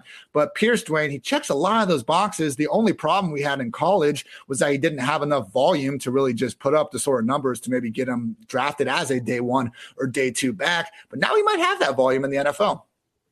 Yeah, I have Dameon Pierce as my RB thirty six right now. Ooh. So um, you know, I, I, think he I think he needs to be at least in your your RB three range somewhere. So um, because of like this, the, the landing spot is so good from an opportunity standpoint. Quality of offense, mm, not probably going to be very good, but you know, there's there's a real chance that, and when you look at the rest of the depth chart, like Rex Burkhead, like really, do we do we have to keep? They could, they could keep using him, but like when I look at that, I look at Marlon Mack. You know, he's coming off the Achilles injury that you know he was back last year, but didn't play very much. Um, and there's a really good chance that Dameon Pierce ends up handling 60, 70% of this workload. I think at a minimum, like he's going to get probably 40 to 50%. You know, why not? What else they have to lose? Like you're not going to be a very good team. You want to see what you have in the player. Um, you want to inject some, you know, some some speed into your offense. I think he's definitely going to be uh, a player that we're going to be wanting to target. Like I'm just looking, trying to find him real quick right now over here on FFPC. We have got Dameon Pierce going off the board as RB. He's going in round 10 as RB 54 right now. Oh my um, God. Um, so, Let's go. Yeah. yeah. so, yeah, Sign Dameon Pierce. A, yeah. Buy him now. If you're drafting right now, you should be drafting Dameon Pierce. Absolutely. So it's kind of weird. I don't know what's going on with that data, but it does show Dameon Pierce going in round 10. So that's a disconnect. Yeah, about to say with the, the 50s, I would have thought that'd yeah. be below 40 don't know and know people before you ask. We don't care about this Texans offense being shit. Did it matter for Najee Harris playing behind that terrible Steelers offensive line last year? No. Was James Robinson just the most generational player ever on that terrible Jaguars team? Of course not. Look at Todd Gurley as a rookie on the Jeff Fisher Rams, who Jared Goff could barely complete a forward pass, but Todd Gurley was still out there ripping off big runs. Dameon Pierce can take over this backfield. He is going to be like, you know, Dwain, RB, RB 36 where you have him is fine. If he is the starting Texans running back and he's getting 60, 70% of the RB2. weekly snaps, he will be an RB2. Gotta love that. Jacksonville Jaguars, just one skill position player picked. Our running back, Snoop, excuse me, Snoop Conner, round five biggest winner. I mean, I'm happy they didn't add another wide receiver to this group. I don't really think Conner as a round five back is going to impact Travis Etienne or James Robinson, obviously pending both players' health. What are we doing? A wide receiver, tight end, if anything. We got Christian Kirk, Zay Jones, Marvin Jones. Then we got Laviska Shenault, Laquan Treadwell, even Jamal Agnew slash Swagnew. Obviously, Evan Engram is there as well. Uh, funny part with Engram, over his last two seasons, Dwain, 182 targets, 109 catches, just 1,062 yards, and four touchdowns. Like with Evan Engram, we saw it in the past of him flashing a little bit, but man, he has had the opportunities over the last two years. I'm not so sure I want to just fully write that off as Jason Garrett and Daniel Jones. The fact that he, he barely got a thousand yards at 182 targets, four touchdowns. Come on, man. Like, where are these wide receivers going and who are you most comfortable with? Is it Christian Kirk? I mean, they did pay him an absurd amount of money.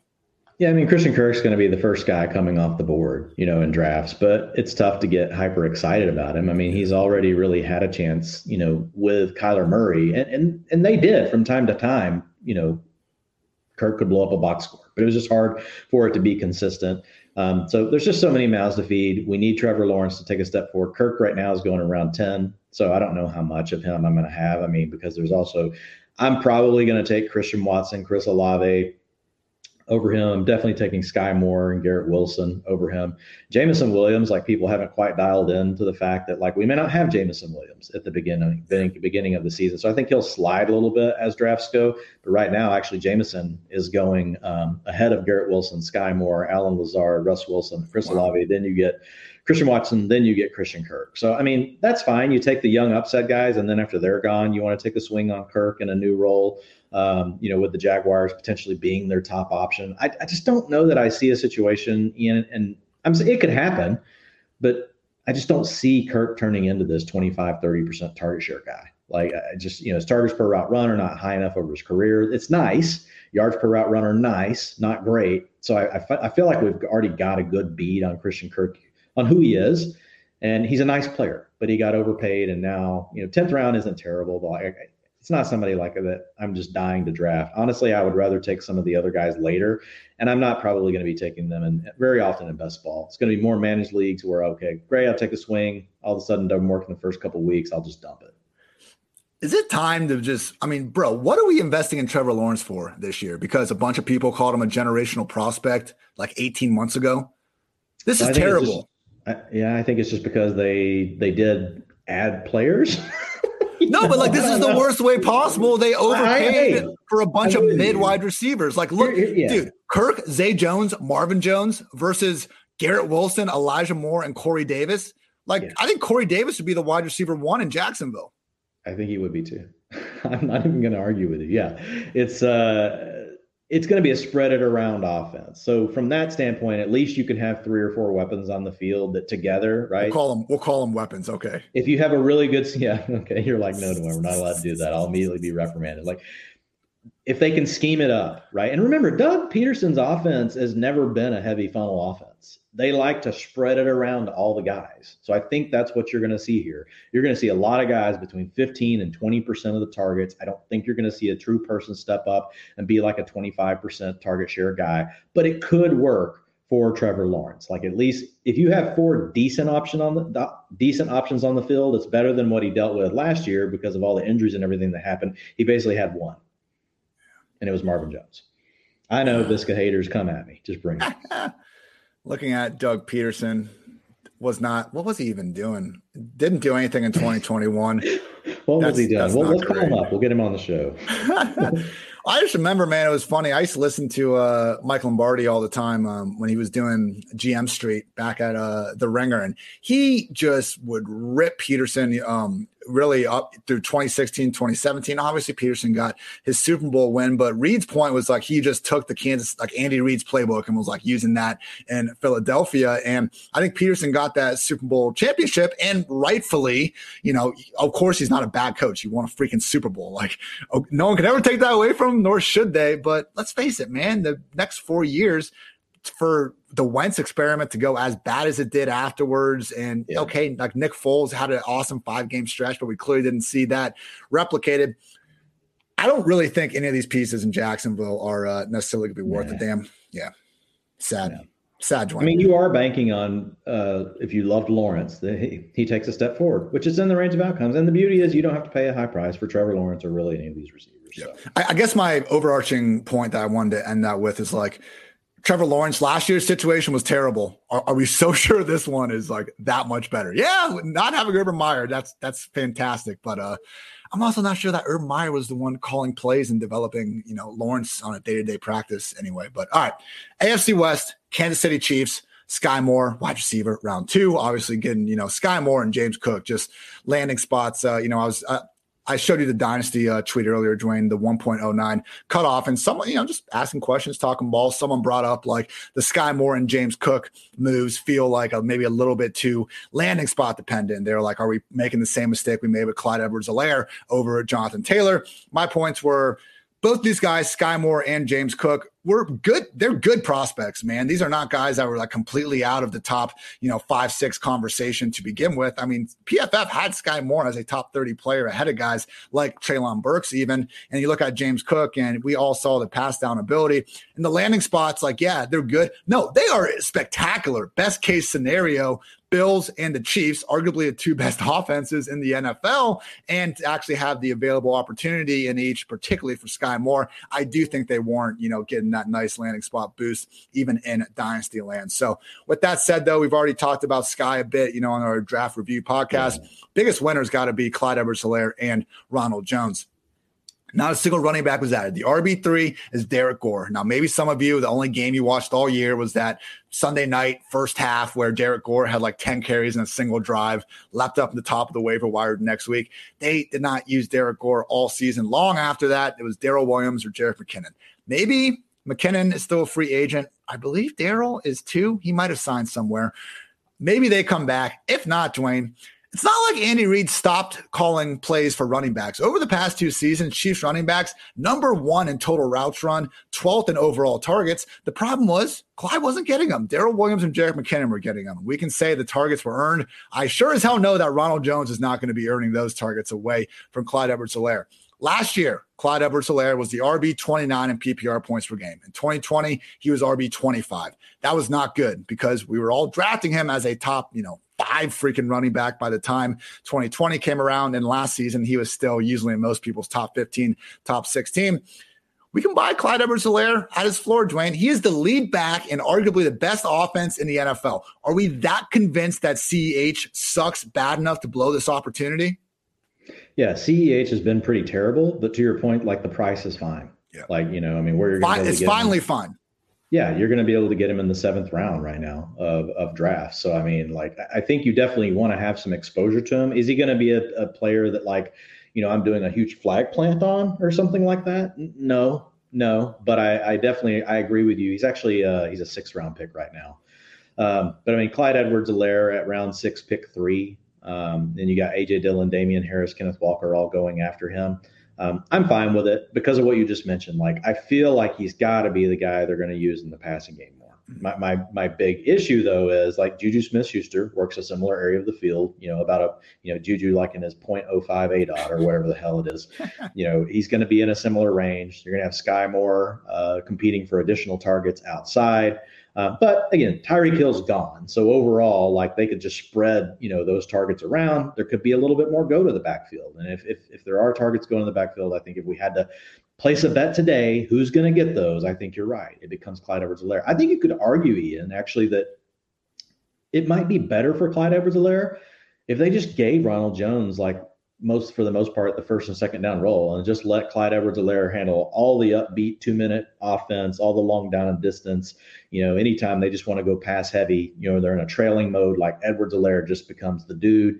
And then only gets like, you know, 150 carries, right? Again, more of like an Alvin Kamara type role. You keep the load off of him, you you get him in space in the receiving game. He is a decent route runner like he can run, he can run the Texas route, and he can, you know, that's the one we got to throw out here every day. Like he can run the angle routes, the bullets, the wheels. Yeah, he's not as fast, but he's a solid player um, out of the backfield. So I think that's honestly his path to really turning in a good fantasy season uh, would be, you know, something like that.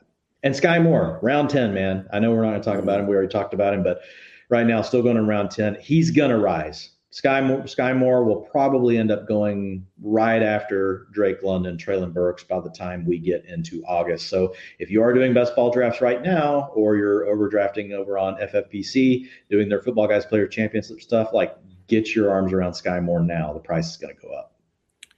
Ronald Jones over under 200 touches this year. Under. I'd say 175 ish. Be a better line. Okay but yeah. but close. I think close. You know, look, th- that's the biggest thing with Edwards-Helaire, and it is priced in. Like we've just when you can't beat out a guy named Darrel Williams and Jerick McKinnon, like yeah.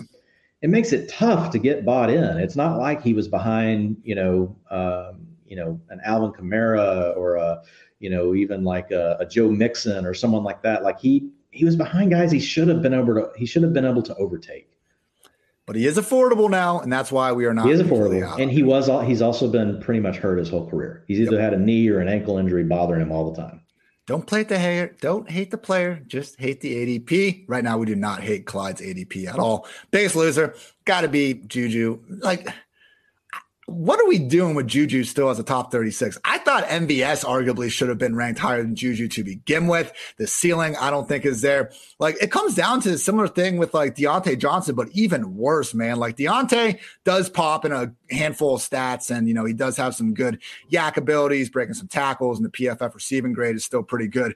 Juju, it's like, good freaking luck, man. Last two seasons, 78 wide receivers have at least 100 targets. Juju is 71st in PFF receiving grade, 73rd in yards per out run, dead last in yards per reception. And yeah, some of that is, you know, the microscopic A dot that Dwain was making fun of a couple minutes ago. But man, Dwain, like, Juju as a rookie in his second year, like I remember him as a rookie taking that crosser against the Patriots yeah. and busting it for like 70 yards. Yeah. Yeah. Looking like mm-hmm. one of the better wide receivers with the ball in his hands. Have not seen that guy. And maybe it's TikTok, but I don't think it's like just losing Antonio Brown from the offense. Like they were, it wasn't like Juju was just getting completely like wide open. Like he was earning a lot of those yards during the first two seasons with his goodness after the catch. Haven't seen that. And it, probably the best answer is injuries. I mean, the dude has been constantly banged up, like even dating back, I think like week two or three of the first season without AB in the picture. You put in some, you know, declining quarterback play, and it hasn't been a great situation for Juju. But my God, Dwain, like that contract he got is nothing. It's just what three million is only guaranteed on it. There's a chance that Juju doesn't freaking start. What if it's MVS, Skyy Moore, and Mecole? Yeah, I don't. I think Juju will start, and I think where he's going in drafts, like I get what people are doing. I just don't. I don't know that there's a ton of upside. Like, like we've tried to paint this picture for multiple years, right? Of okay, just get the third guy in the offense with Patrick Mahomes. You know, it's just not necessarily worked out. Now he could be the second guy. He could be the third. He could be the fourth. We don't know as far as the pecking order. I do think he'll be on the field for the majority of the routes. But the thing you mentioned, targets per route run, that breakout year in 2018, 24%. Here are all of his other seasons, including his rookie year 18%, 18%, 19%, 17%. I think we know what Juju Smith Schuster is. He is not a huge difference maker that's going to demand the ball. That's still a nice number. That's not that's not terrible but it's not good. It's not it's it's average for a starting receiver where he's at. Now, you're in a pass heavy offense. Yeah, you do have Patrick Mahomes, so there's some upside there with touchdowns. So I think he's going to still probably finish right around. He'll be a wide receiver three, even at a 19% target per route run, because he's going to play in an offense that's going to throw the ball plenty of the time and he gets an upgraded quarterback. So I think that's enough. But I, I, do think there is also this kind of cult following of Juju because he broke out at such an early age. He was so young. I mean, he's only 22 years old whenever he had that huge season in 2018. And so now, like, oh, can he get that magic back? I don't think we're ever going to see that. Yards per route run, also the same thing, a 2.8 that year. And since then, 149, 129, 0.88. So look, take him as what he is. I don't think he has the upside that people think that people think that he has. I, w- I would rather draft Skyy Moore in round 10 all day than Juju Smith Schuster in round six. Yeah, uh, freaking 20 times out of 10. I don't even look 20 like, times out of 10. Yes, like dude, and so look, he's he's he's demanded the targets and everything, but my God, seeing the performance get as bad as it did, like some of that, maybe he was earning those targets in 2021 because of what he did in 2018, 2019. You know what I'm saying? But he hasn't like, demanded the targets that much compared to other receivers that, like we've talked about. Like he's nowhere near Diontae Johnson. He's nowhere near yeah. a Tee Higgins. He's nowhere close to a Keenan Allen. Like he's not in the same stratosphere as these other players we really like. Now, when you get to the tier he's in, Marquise Brown demands the ball way more than he does um, on a targets per route basis, you know, like four or five percentage points above. And you're getting him after Juju goes. Mike Williams around the same range, but also has a good quarterback and has much more big play ability. And we saw a brief stretch early last season of wow, there could be this alpha Mike Williams that we didn't know, and it's a more recent sample. Um, Elijah Moore, way bigger on targets per route run, way bigger on yards per route run. Courtland Sutton, also better than Juju Smith Schuster. So everybody that's going around him, their underlying metrics rank better than what Juju has. So basically, what you're buying into, he is what he is, but I like the offense. I mean, just that's what you're saying. MVS is making three times as much money as Juju Smith Schuster this year. Let's follow the money. I, I dude, if I was ranking these, if I'm projecting these wide receivers, MVS that. that was but they did. I know it was dumb, but they did. Like, dude, if I was projecting fantasy points for these wide receivers, I would put Juju third in this offense. Yeah, but you even did the article like how much does the contract really matter for these receivers? Because Marquez Valdes Scantling got the same problem. Here are his targets per route run. He's never even done what Juju's done 14%, 16%, 13%, 16%. And oh, by the way, he got to play with freaking Aaron Rodgers in an offense that needed a number two receiver well, every one of those years. When Davante's never... the single biggest target hog in the it league. It doesn't matter. Good players end up working their way in. You know, it's they they Davante could have had a 30% target share and there could have still been room for a guy to have 20% if they were good enough to demand it. Marquis, do you think Juju is better than MVS in the year 2022? Yeah, I do. Wow. I don't. I, do. I don't, Dwain. I think Marquez Valdes Scantling is going to be outside. He's going to be the field stretcher. I'm not excited about either one of them. Like if you tell me I got to pick one, like based on ADP, like hey, let's not hate the player, let's hate the ADP. I don't like Juju's ADP compared to Marquez Valdes Scantling. I'm not that excited about either one of them. I will have Skyy Moore rostered to the moon. About to say the answer to Juju versus MVS probably Skyy Moore. yeah, Skyy Moore no. Las Vegas Raiders, they took running back Zamir White in the fourth round, running back Brittain Brown in the seventh. If anything, wide receiver, tight end rooms, I think, are winning. You could argue Derek Carr, someone we've, you know, talked about in that Kirk Cousins tier. I'll just say, man, like if you look at, and I, I did a player A versus player B, who's that Pokemon type of challenge uh, on my Twitter? And it was Derek Carr versus Dak Prescott, nearly identical numbers. And, you know, I just did two players, but Patrick Mahomes' numbers these last two years, awfully close to Carr and Prescott in terms of PFF grade, yards per attempt, completion rate, and even the average target depth. So Derek Carr, like, really does deserve to, you know, he's anyone's idea of an above average quarterback. And adding someone like Davante Adams, uh, I wouldn't put it past him to have a potential peak season.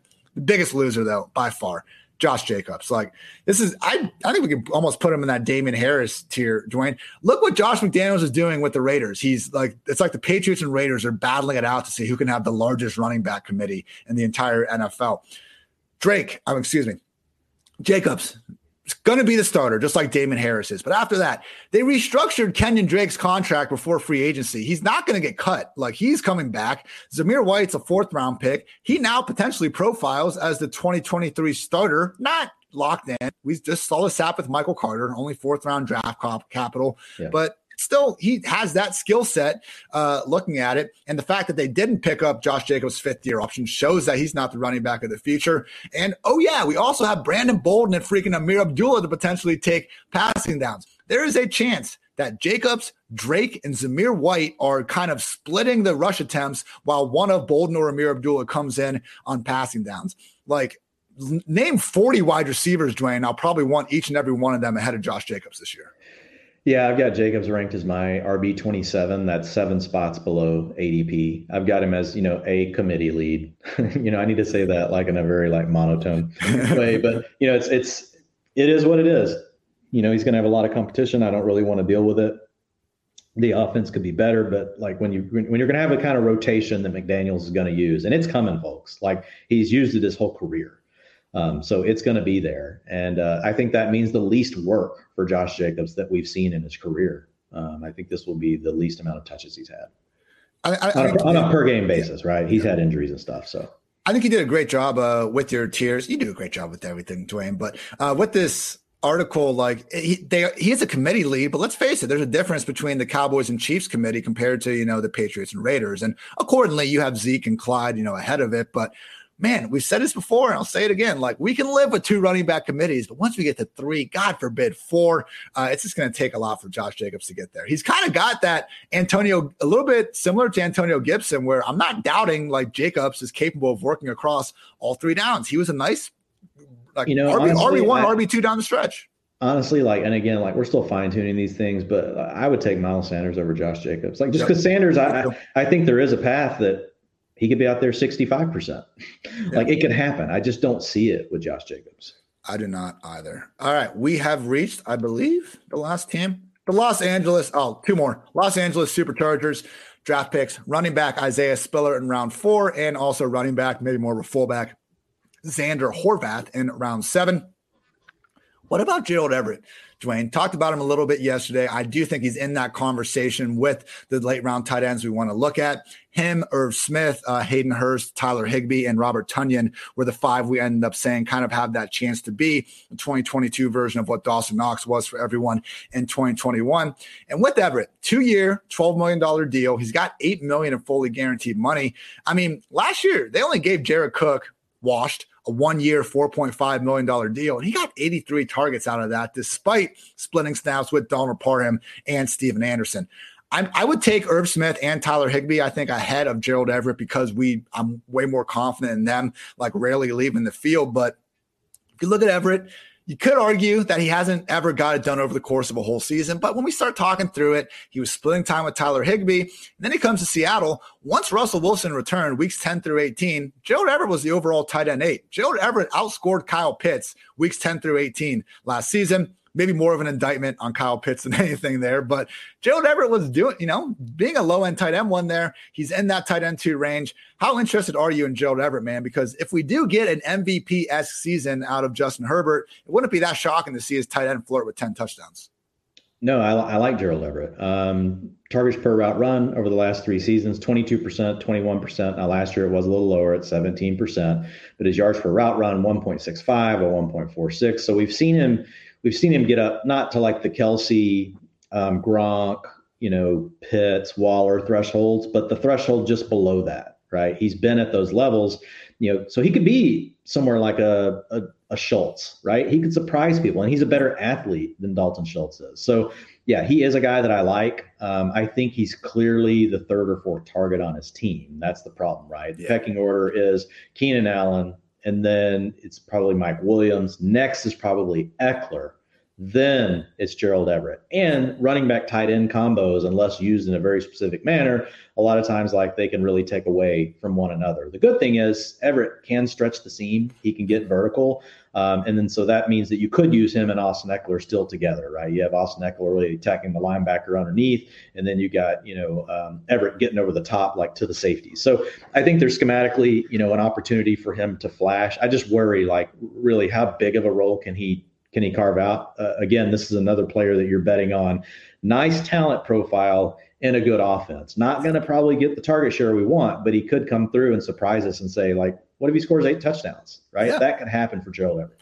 And again, that's the common factor with these guys I'm listing. Gerald Everett, we're catching passes from Justin Herbert. Hayden Hurst has Burrow. Irv Smith has Kirk Cousins. Tyler Higbee has Matthew Stafford. Robert Tonyan has Aaron Rodgers. Like, yes, there is enhanced target competition for these guys. That's why they're not being ranked as top 12 tight ends. That's also why they might have a chance of making the most out of those looks. Again, I mean, Jared Cook, 83 targets last year really surprised me because I knew they were splitting it up with him, Donald Parham, and Stephen Anderson. So I kind of just faded the idea. See, R- Ruby knows, like, she's she's you know uh, Ruby now. That is Ruby. Ruby's taking uh, all this into account. But like I remember kind of I wrote off this tight end room because they were using three guys, but then like Jared Cook would like just not do anything with like eight targets, and I kind of you know like take a sigh of relief. So we'll see uh, how much Gerald Everett can take that role. Final team, final team. Oh, sorry. Hey, real quick, real quick on the Chargers. So yeah, I want to talk about Spiller, the running back. Yes, yes. Spiller. Um, I have moved Spiller into the high end handcuff range. So I've got Alexander Mattison, then I've got Isaiah Spiller, Khalil Herbert is in there, and I went ahead and I've I, this could change, but I've got Rachaad White in there for now. Um, but I really like Spiller in that range, and the reason why I like we've seen Rountree wasn't good, we've seen Joshua Kelley wasn't, wasn't good. good. The only backup that's been decent is Justin Jackson. He's not on the team anymore. The other thing to remember was Spiller you know, a really good dual threat profile. Really, if you wanted to say, okay, who was the number one dual threat profile in the in the class, it was definitely Breece Hall but Spiller would be second if that's the way you're categorizing them. So it's a guy that showed early on in his career that he could catch some passes out of the backfield. He could also carry some of the load rushing. He he, he was involved as a freshman at Texas A&M, so it's not a guy that just came on late. He was actually involved very early at an SEC school, coming out into the draft early. Yeah, he bombed the pro day and all those things, but you know what? If if if if you looked at the pro day and if the combine never happened, which they're overrated. Those things are overrated. And so if you look at it, like if those things never happened, like Isaiah Spiller wouldn't have fallen this far. Like he probably would have been a second or a third round pick. Uh, but the NFL gets so over infatuated, you know, with this 40 time. Um, and, and so we see guys like this. And I so I like the profile. I like the landing spot because if something does happen to Austin Ekeler, he's the only one. I'm not guaranteeing that he's going to get this. Um, but he's the only one on there on the team to me that profiles as a guy could actually come in, handle passing down duties, and handle the rushing duties. I don't think Kelley or Rountree are capable enough receivers to get that. No, so maybe it would not. maybe it would devolve into just this kind of muddled three RB committee. But we did see last year in the one game that Ekeler missed, Justin Jackson spot start, 11 carries, nine targets, and a gaudy 72, 73% snap rate out there. I agree. Spiller is, I think, the best candidate to be. Spiller and Rachaad White, both 11th round picks right now, FFPC drafts. That's all. I mean, they're going like, where's Pollard and Dillon going? Way, way higher. Uh, yeah, Pollard is going round eight. AJ Dillon round six. I now again, those guys have the those guys have the contingent. Those, yeah, they have standalone value. Not so much in redraft though. Like I don't want to be trying to pick the week that Tony Pollard is going to score fantasy points. Right? I'm fine if he's on my best ball roster and he blows up on his you know 10 touches and he scores two touchdowns. That's great because I don't have to pick when that's going to happen. So I like Pollard and even AJ Dillon a little more in best ball than I do in redraft. Dillon is a little less risky, and that's obviously you know it's represented in his ADP. He's going two rounds above Pollard. Um, you know he's probably going to handle 40 to maybe even 50 percent, you know, of the team's rushing attempts. So I mean, I think with him, there's even more uh, standalone value than Pollard. But I think obviously both of them, if for some reason their back in front of them went down, uh, really any of the backs we just named, like if the back in front of them goes down, then everything's equalized. Like Alexander Mattison is worth just as much as AJ Dillon or Pollard if Dalvin Cook goes down. Last team here, Denver Broncos in the third round took tight end Greg Dulcich, wide receiver Montrell Washington in round five. Montrell Washington is a return specialist, so we don't have to feel too bad for him joining uh, this loaded wide receiver room. Hopefully, should be able to carve out a role just fine. Biggest, you know, veteran winner again, just the running back wide receiver rooms, if anything, but. Big talk, Dwain, is Albert O. Before this podcast, I went on, I watched all, I believe, 11 of his career receptions that went more than 10 yards. As I pulled it up, I saw the PFF receiving grade. My God, it's like sixth or seventh in the NFL over the past two seasons. I watched the film, Dwain. I don't think Albert O is anything special. I'll come out here and say it loud and proud. He had, yeah, that one play against the Eagles where he busted from about 60 yards. Two defenders took each other out, like trying to tackle. Like it wasn't like he made this sick move. He caught the ball as two defenders were trying to deflect it and they ran into each other. So there's nobody else there. That was kind of the trend, man. It's a lot of wide open passes, easy crossers over the middle, and he got an occasional good throw from Drew Lock or more likely Teddy Bridgewater out there. He has 55 career targets. He has played more than 60% of the snaps one time. The new regime Nathaniel Hackett, what did he do in Green Bay? He used multiple tight ends all the freaking time. Even Robert Tonyan, who's scoring double digit touchdowns, couldn't play more than 60% snaps more weeks than not in that Green Bay offense. Greg Dulcich has higher draft capital. Why would they take Greg Dulcich with the 80th overall pick if they felt good about Albert O as their number one guy? Hell, even if Albert O is the number one tight end in Denver, he could easily, probably should be projected to be the number four pass game option in this offense. Hell, maybe number five, depending on how KJ Hamler's recovery comes along. I do not want to spend a top 12 tight end pick on Albert O, Dwain. And I know we can put him in that tier and everything. I guess my point is like, in no way will I be reaching for Albert O in like round seven or eight when I can get an Irv Smith type two or three rounds later. That's my, you know, big proclamation here. Yeah, I think it's fine if you don't want to reach for him. Um, but I, I know that with big plays, a lot of times we can see these sort of things for any player. You know, a lot of big plays are the result of like errors by defense. You know, it's one big of, play. It's that one play, really. It's well, one play. Here's the thing, though: the targets per route run at 28 percent and 24 percent. Like, even if you want to discount as yards per route run, 2.28 and 1.94, like, man, like I, to me, that's like if I'm going to discount it because I watched the big plays and I think that's cool, but I want to go watch all of Albert O's plays, you know. And so for me, like his targets per route run, um, like it's a it's a really sticky metric, and it looks good. Like it looks like he's on the level with the elite. So for me, I'm going to keep him at the bottom of my of my tight end one tier. And I agree, like there's a lot of mouths to feed. So who knows what's going to happen um, with Albert O in Denver? And I do think you know he's going to be there's going to be some ups and downs when you have that many mouths to feed, um, and especially if they want to continue if they want to continue running the ball as well, which they re you know they brought Melvin Gordon back to George Javonte Williams. So there's a lot of different things that are going to be going on in the Denver Broncos offense. But again, once I get to that range, and I can't necessarily predict how a season is going to be going, like I'm buying into the talent, and and I still think that Albert O is very talented because look it, over the history of like tight ends, like there's not guys that just flash like this two years in a row and then all of a sudden just suck. You know, could it happen? Yeah.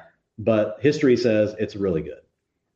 I mean, look at how ridiculous these targets were for Denver after they came back. Courtland Sutton was getting like two or three targets per game. That is not happening again. Maybe Albert O was getting fed these targets because he's been playing in a dog shit offense led by terrible quarterbacks who are just dumping it down to him on those play action bootlegs. That was like the only thing Denver even knew how to do.